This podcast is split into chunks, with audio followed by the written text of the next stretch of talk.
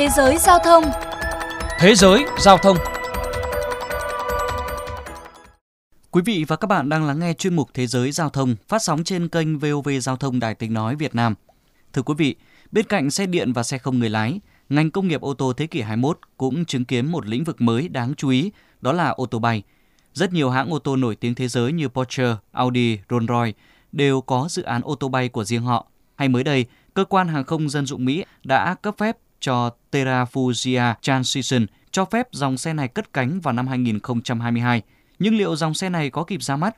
Bao giờ chúng ta có thể thực hiện hóa viễn cảnh ô tô bay được sử dụng đại trà? Mời quý vị cùng tìm hiểu trong chuyên mục sau đây. Đã từ lâu, ô tô bay là niềm mơ ước của con người. Một chiếc xe vừa chạy bon bon ngoài đường, vừa có thể bay vút lên trời, đem lại cảm giác thoải mái và tự do hơn hẳn một chiếc máy bay chuyên dụng. Vì mong muốn này, đã có nhiều nhà khoa học dành tâm huyết đầu tư nghiên cứu để cho ra đời một chiếc ô tô bay. Năm 1841, hai anh em nhà William Hansen đã đăng ký bằng sáng chế cho sản phẩm ô tô bay đầu tiên trong lịch sử. Dù chiếc xe không thể hoàn thiện sau đó, nhưng sự kiện đã mở đầu cho hàng loạt những sáng chế sau này. Những mẫu xe bay thời kỳ này vẫn còn rất đơn giản và không có nhiều chi tiết phức tạp. Theo chia sẻ của ông Andrew Glass, tác giả của cuốn sách Những sự thật về ô tô bay. Đã có những ghi chép về một giai đoạn mà chúng ta chưa thể hình dung về những hệ thống đường cao tốc phức tạp nhưng thuận tiện.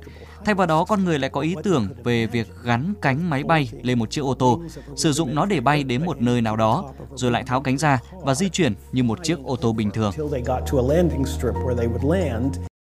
Dần dần theo thời gian, với sự phát triển của công nghệ, các mẫu ô tô bay được tích hợp nhiều công nghệ hiện đại hơn.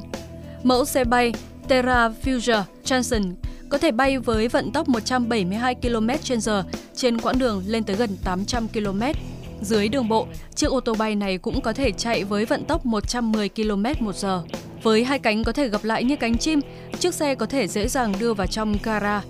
Sau chuyến bay thử thành công vào năm 2010, ô tô bay Terra Future được kỳ vọng xuất hiện trên thị trường vào năm 2011. Tuy nhiên, vì nhiều lý do mà kế hoạch này đã bị hoãn lại. Và phải tới tháng 1 năm nay, Terra Future mới tái khởi động kế hoạch, đồng thời công bố hãng đã có giấy phép bay từ cơ quan hàng không dân dụng Mỹ. Hiện dòng xe này chưa được cấp phép chạy trên mặt đất. Quá trình chứng nhận tiêu chuẩn an toàn trên đường phố có thể mất khoảng một năm. Tuy nhiên, liệu dòng xe này có thể xuất hiện tại thị trường vẫn là điều khó nói. Eric Allison, trưởng bộ phận chuyên về phát triển kinh doanh taxi bay của Uber, chia sẻ những khó khăn trong việc làm ra một mẫu ô tô bay. Có rất nhiều vấn đề cần xử lý. Những mẫu ô tô bay phải đủ điều kiện để lấy chứng nhận thương mại hóa. Bên cạnh đó, công nghệ cũng là vấn đề. Cách đây 10 năm, chúng ta gần như chưa có công nghệ để phát triển xe bay. Các bộ phận như pin, động cơ vân vân cần rất nhiều thời gian và công sức để phát triển rồi khiến chúng trở nên tin cậy và có giá cả phải chăng. Ngoài ra, những vấn đề về tài chính cũng là một trong những cản trở khiến cho giấc mơ xe bay chưa thể trở thành hiện thực. Đơn cử như với xe bay Terra Future, vào thời điểm năm 2012, hãng đã từng có 100 đơn đặt hàng mẫu xe này, nhưng phải hoàn tiền vào vài năm sau đó bởi những khó khăn về tài chính. Dù sau đó được mua lại bởi Geely, một công ty ô tô đa quốc gia của Trung Quốc, hãng vẫn phải đóng cửa cơ sở tại San Francisco. Và thậm chí mới đây, chỉ vài ngày sau khi có giấy phép từ cơ quan hàng không dân dụng Mỹ, dư luận đã xuất hiện thông tin hãng cho nghỉ việc toàn bộ nhân viên tại chi nhánh ở Mỹ và chuyển tiến độ công việc về cơ sở tại Trung Quốc, làm dấy lên những lo ngại về khả năng hoàn thiện của dự án này. Vấn đề cuối cùng của ngành công nghiệp xe bay đó là giá cả. Dù các nhà phát triển đã rất cố gắng, nhưng giá mỗi chiếc xe bay vẫn không hề rẻ. Như với mẫu xe Terrafuja, mức giá được đưa ra vào khoảng năm 2018 là từ 300 đến 400 nghìn đô la Mỹ cho một chiếc, cao hơn mức giá một chiếc ô tô thông thường rất nhiều. Nếu đưa ra thị trường trong thời gian tới, thậm chí mức giá này có thể tăng cao hơn nữa.